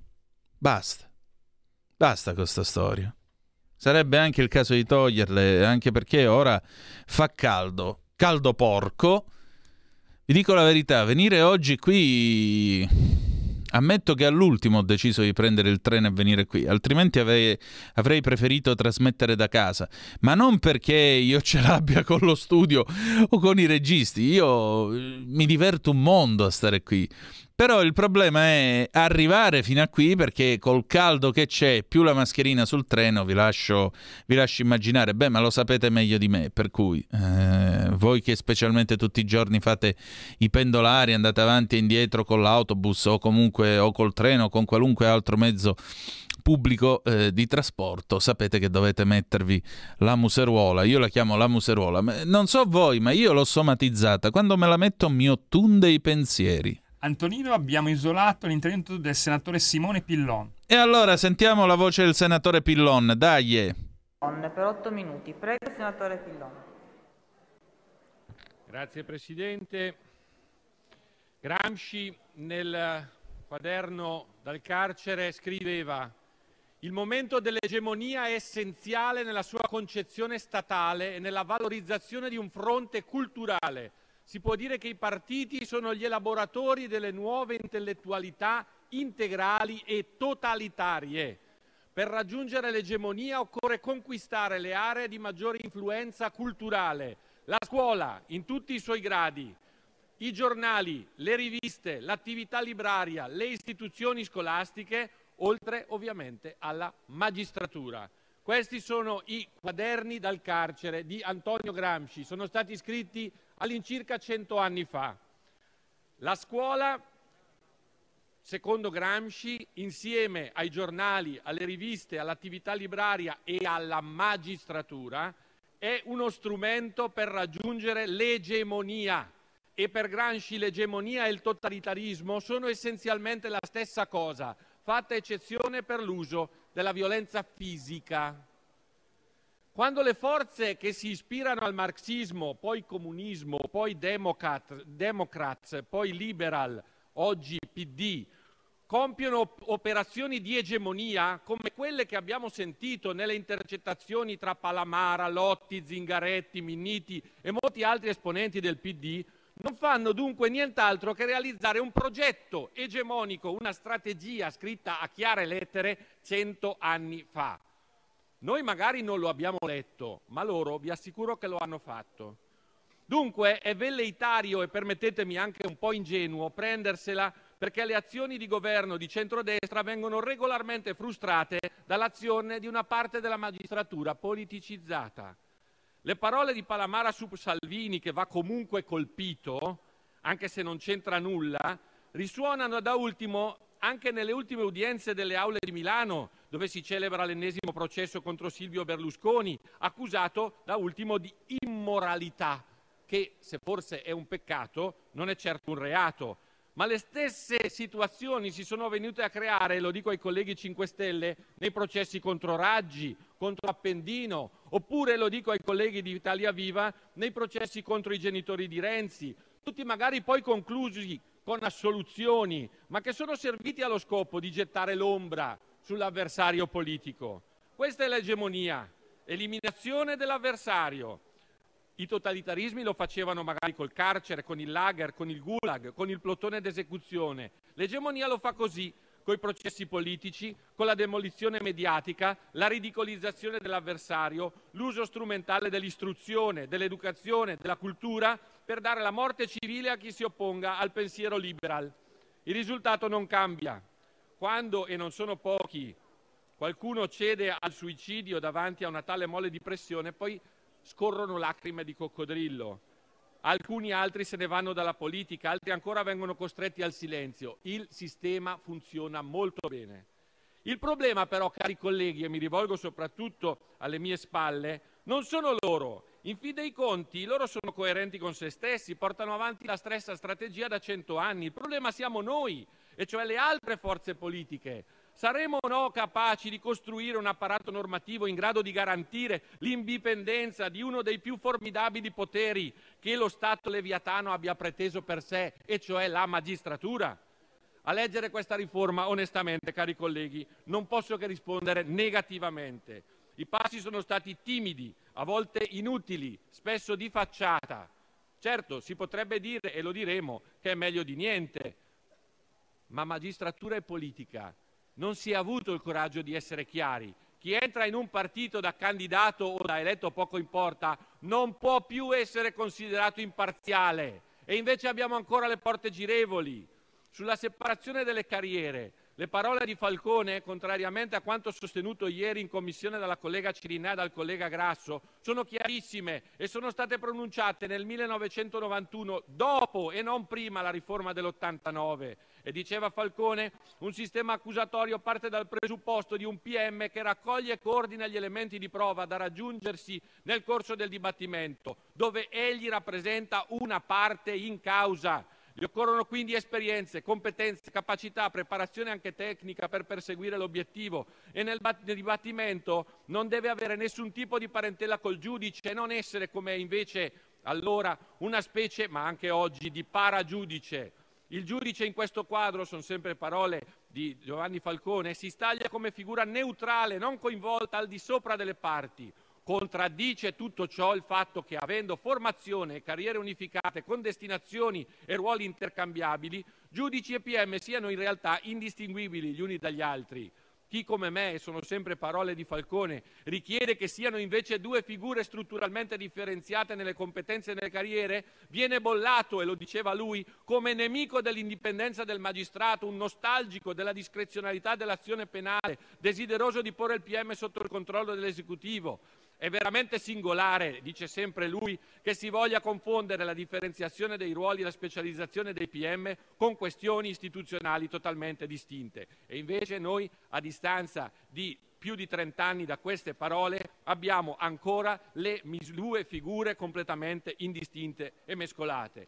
La responsabilità civile. La responsabilità civile sarebbe la vera riforma della magistratura, perché finalmente porterebbe il cittadino che di professione fa il magistrato, ma non è che è un magistrato, fa il magistrato, allo stesso livello di tutti i cittadini che fanno altre professioni ma che sono cittadini.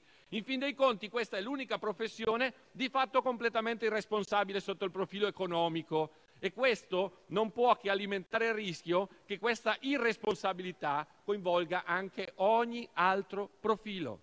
Dopo una soluzione, dopo un processo portato avanti con dolo o con colpa, chi ha sbagliato dovrebbe pagare e questo non accade. Eppure di tutto questo non vi è traccia nella riforma, nonostante un referendum, quello sì nel 1987, vinto dall'80% dei partecipanti e che non fu mai trasformato in una legge. Quella volontà popolare è rimasta sulla carta.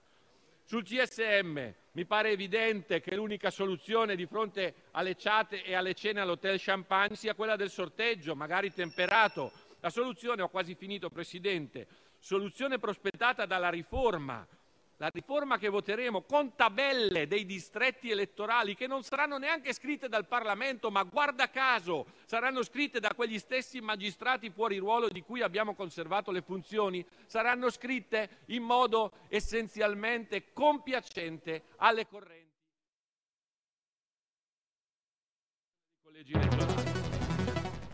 La radio è sempre di più ovunque. Io la radio la ascolto in auto con tutti i nuovi programmi, perché ho la radio DAB. E tu? Io al lavoro ascolto la radio dal mio computer. E tu? Io a casa l'ascolto dalla mia TV. E tu? Io l'ascolto dal mio telefonino, con Radio Player, l'app delle radio italiane. E tu? Io la radio l'ascolto con lo smart speaker. Oggi 35 milioni di italiani ascoltano la radio così. E tu? La radio, ovunque, sempre di più. Anche Radio Libertà è su Radio Player Italia.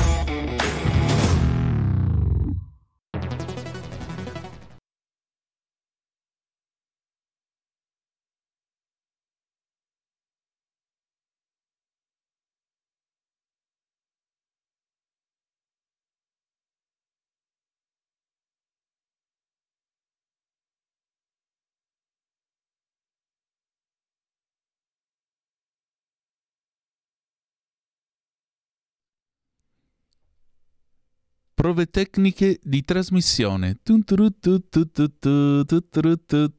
Scusate, c'è stato un piccolo disguido tecnico. Siete sempre sulle magiche, magiche, magiche onde di Radio Libertà. Questo è sempre. Cose dell'altro mondo, la rassegna stampa estera di Zoom. Ecco, e con questa sigla a scoppio ritardato noi rendiamo omaggio alla morte e festeggiamo ballando sulla sua tomba elettronica e sputandogli pure sopra del peggior web browser mai concepito nella storia dell'umanità.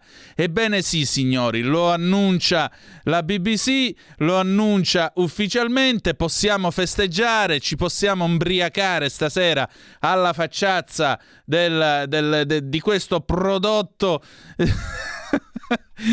che ha suscitato l'ironia di tanti, Microsoft, annuncia il ritiro di Internet Explorer dopo 27 anni.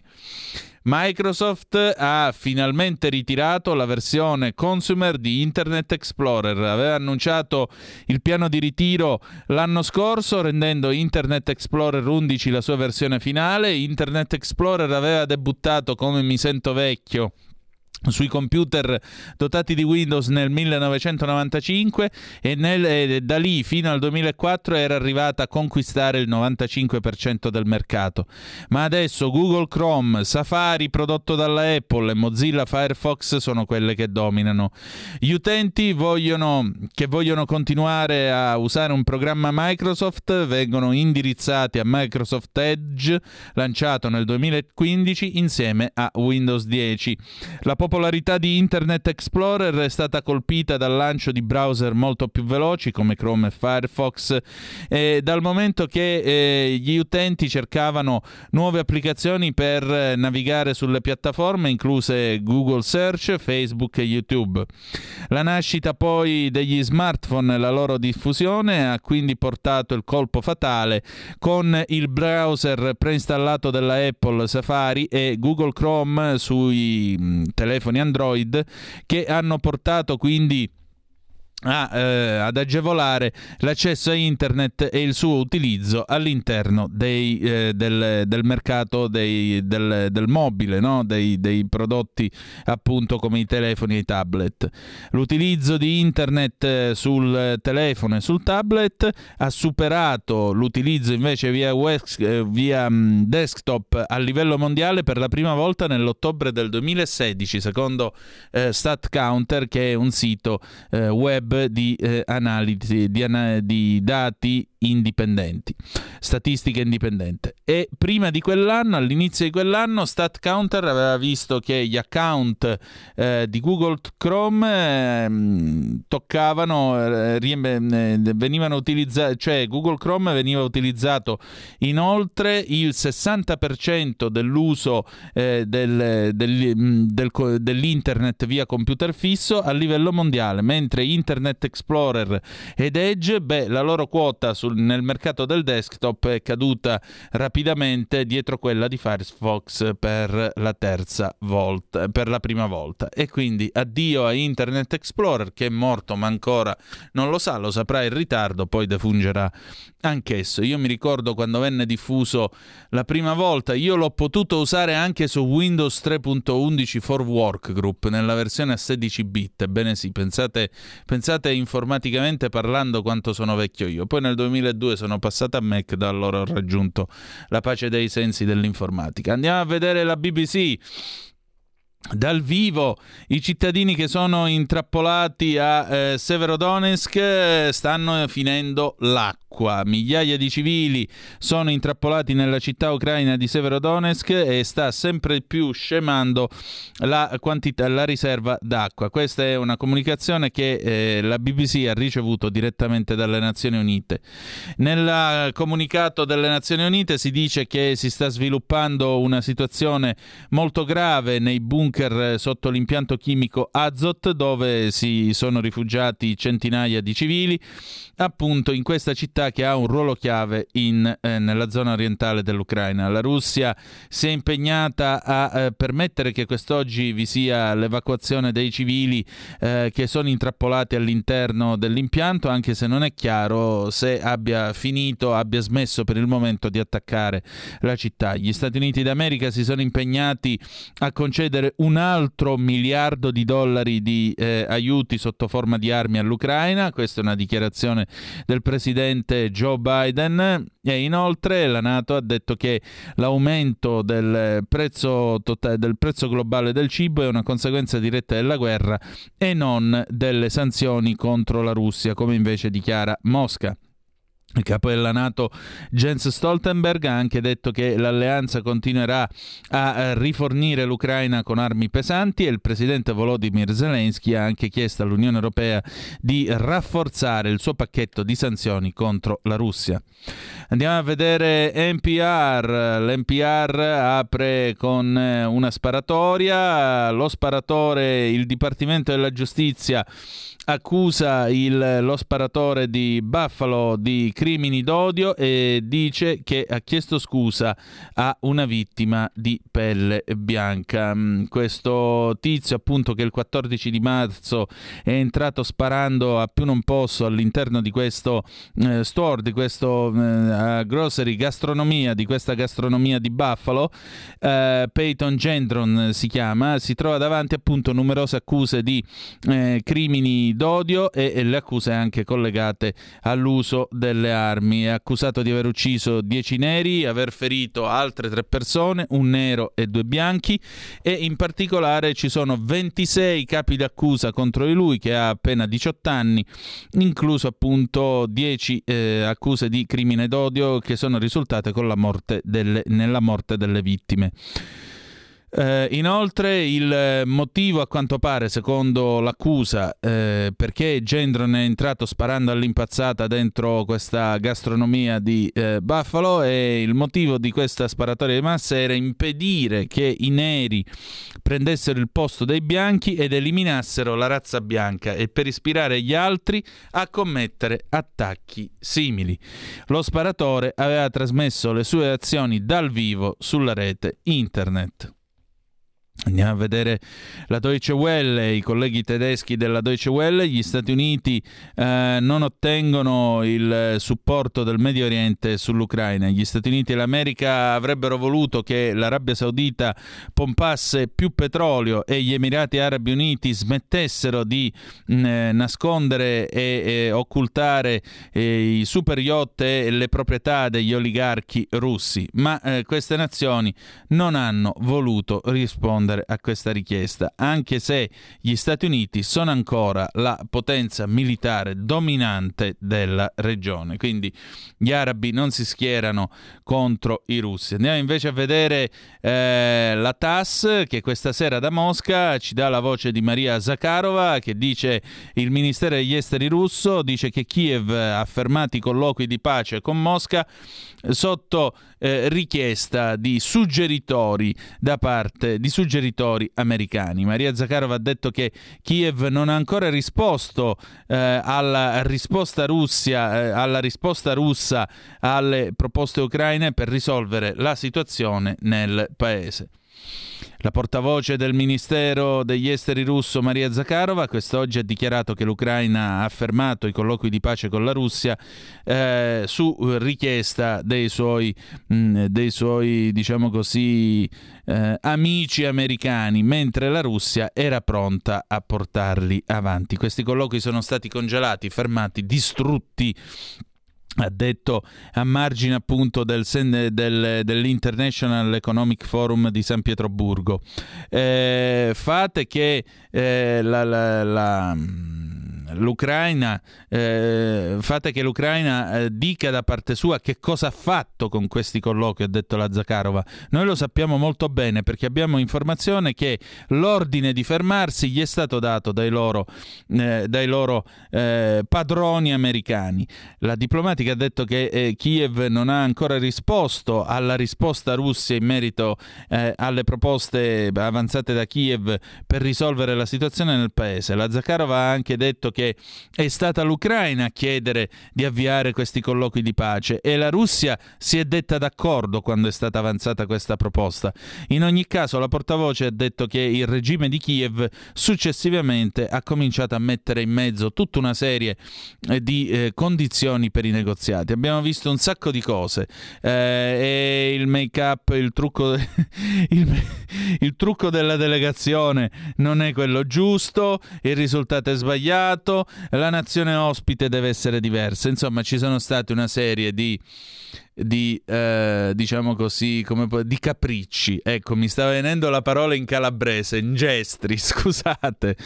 Eh, i colloqui tra la Russia e l'Ucraina al momento sono eh, fermi in una situazione di eh, sono stati accantonati. Vladimir Medinsky che è un assistente del presidente russo Vladimir Putin appunto e che ha guidato la delegazione russa ai colloqui ha detto che sono stati interamente sospesi da Kiev. Xinhua i nostri amici cinesi, eccoli qua, andiamo a vedere che cosa eh, dice eh, Ginoa. Ginoa, eh, tra le notizie che dà c'è questa, questo breve comunicato di oggi, 15 di giugno.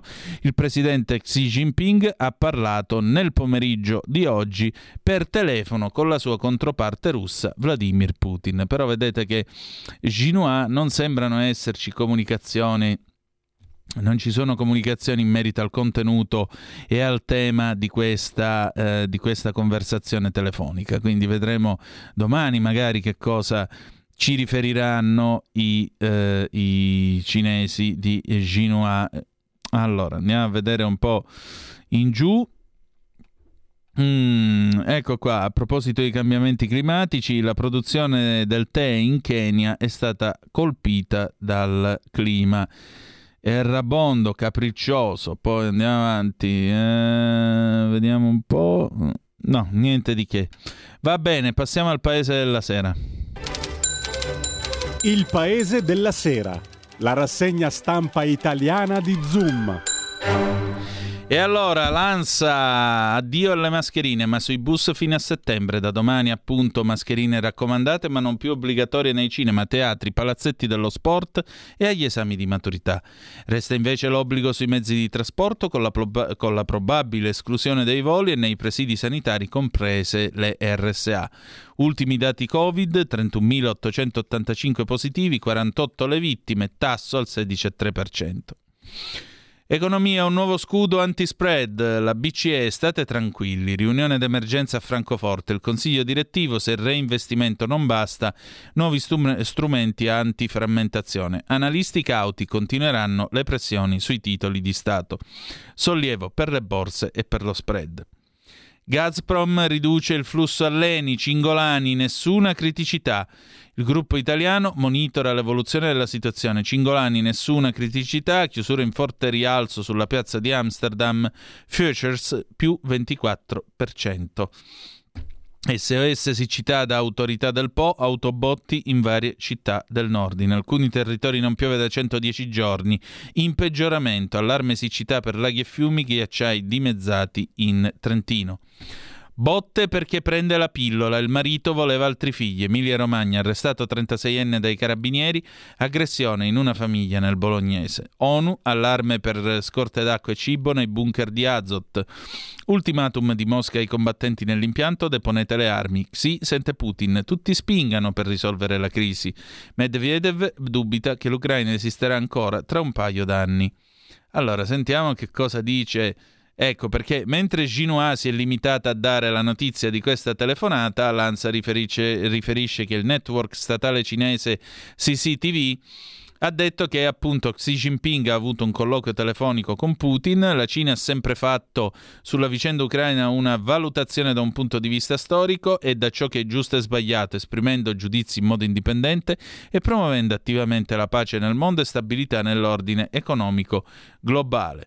Il presidente Xi Jinping nel colloquio telefonico con Putin, riferisce ancora Lanza citando CCTV, ha osservato che tutte le parti dovrebbero spingere per una soluzione adeguata della crisi in Ucraina in modo responsabile. Secondo il resoconto dei media ufficiali, Xi ha aggiunto che la Cina è disposta a continuare a svolgere il proprio ruolo in questo senso. La Cina è disposta, insieme alla Russia, peraltro, a continuare a sostenersi a vicenda su questioni riguardanti gli interessi fondamentali e le principali preoccupazioni come la sovranità e la sicurezza, intensificare il coordinamento strategico tra i due paesi e a rafforzare la comunicazione e il coordinamento nelle principali organizzazioni internazionali e regionali come ONU, BRICS, Organizzazione per la cooperazione di Shanghai. Le due parti, ha aggiunto Xi, dovrebbero promuovere la loro azione con i paesi dei mercati emergenti in via di sviluppo, che dovrebbero unirsi e cooperare per lo sviluppo dell'ordine internazionale e della governance globale in una direzione più giusta e ragionevole. Il presidente cinese ha anche sottolineato che dall'inizio del 2022, di fronte alle turbulenze e ai cambiamenti globali, le relazioni Cina-Russia hanno mantenuto un buon ritmo di sviluppo. Chi aveva detto Kissinger, eh? Che non bisognava spingere la Russia tra le braccia della Cina. Vedete che l'abbraccio si è compiuto. Eh, Gazprom, appunto, vi dicevo sull'ANSA, comunica a Eni la riduzione del 15% dei flussi, dei flussi di gas. Eni ha ricevuto comunicazione di una limitata riduzione dei flussi dal proprio fornitore russo relativamente all'approvvigionamento di gas verso l'Italia. Eni continuerà a monitorare l'evoluzione della situazione e comunicherà eventuali aggiornamenti. Lo si legge sulla piattaforma di informazioni privilegiate PIP per il monitoraggio Remit del gestore dei mercati energetici. Un portavoce dell'ENI, interpellato dall'ANSA, conferma che Gazprom ha comunicato una limitata riduzione nelle forniture di gas per la giornata di oggi, pari a circa il 15%. Le ragioni della diminuzione non sono state al momento notificate. Non c'è alcuna indicazione però al momento di rischi sulle forniture energetiche. Lo ha detto Tim McFay, portavoce della Commissione UE, rispondendo a una domanda sui possibili effetti delle riduzioni di gas annunciate da Gazprom ieri sul Nord Stream 1 e oggi sui flussi diretti a Eni. Rispetto agli stoccaggi di gas sono oltre il 50%, oggi è circa il 52-53%, che è anche sopra il punto al quale eravamo l'anno scorso in questo momento, aggiunto poi. Quindi per l'inverno i preparativi sono in corso, questo monitoraggio molto attento è in corso e c'è uno sforzo molto più ampio su cui stiamo lavorando per diversificare e cambiare le nostre forniture e fonti di energia. Dopo le forniture ridotte ieri da Gazprom alla Germania, continuiamo a monitorare la questione molto attentamente e rimaniamo in contatto con le autorità tedesche, ha aggiunto. Serve solo a ribadire l'importanza del piano Repower EU. Chissà come sarà l'inverno. Agi, riduzione della fornitura di gas dalla Russia, una ritorsione verso l'Europa. L'ipotesi fatta all'Agi dal presidente di Nomisma Energia, Davide Tabbarelli. Per noi e per la stessa Russia, però, fa parte del gioco delle parti in questo momento. Gazprom ha comunicato a Eni il taglio del 15% di flusso. Cingolani, al momento nessuna criticità. L'UE iniziativa senza spiegazioni. Si chiama Messaggio mafioso. Leggete le mie labbra se mi state seguendo sul canale 252 del Digitale Terrestre, la pagina Facebook, l'app. Leggete qua, ecco, ve lo ripeto, questo gesto dicesi avvertimento mafioso. Eh? Sapete che ieri è passato, ve l'abbiamo letto ieri, l'incrociatore Variag, il gemello del Moskva, 150 miglia al largo di Taranto. Pensateci. In Italia ogni due settimane, sempre l'Aggi, un genitore ha ucciso un figlio e così da 12 anni. Nel 55,6% dei casi, 149 in valori assoluti, si tratta di bambini con meno di 12 anni. Tutti i numeri aggiornati del rapporto Eures. Macron, Kiev e Mosca negozino, la UE darà garanzie. Sì, a Putin le parti trovino un accordo. Zelensky, l'esito della battaglia in Donbass, darà indicazioni sul corso della guerra. Draghi e von der Leyen in Israele, la leader UE energia contro il ricatto di Mosca. Chiudiamo infine con l'ADN Kronos, la svolta della BCE, ora è pronta a usare lo scudo anti-spread. BCE, che cos'è lo scudo anti-spread? L'Eurotower conferma impegno contro la frammentazione per evitare tensioni sui titoli di Stato dei paesi più esposti. Ucraina-Kiev, sventato attacco terroristico contro la leadership. Potremo dare dettagli dopo la vittoria. Medvedev, chi ha detto che l'Ucraina tra due anni esisterà ancora? Ambasciatore dell'Ucraina a Roma, imprese italiane interrompono attività e affari con la Russia. Mascherine al, cru- al chiuso, bozza decreto, obbligo sui mezzi pubblici fino a settembre. La proroga riguarda anche ospedali ed RSA. Flavio Tosi passa a Forza Italia, vorrò sempre bene alla Lega e con questo possiamo chiudere la nostra puntata di questa sera. Grazie per essere stati con noi. Ci lasciamo con una bella canzone che ha scelto per noi Elisabetta da Roma. La ringrazio. Sting Like a Beautiful Smile del 2003.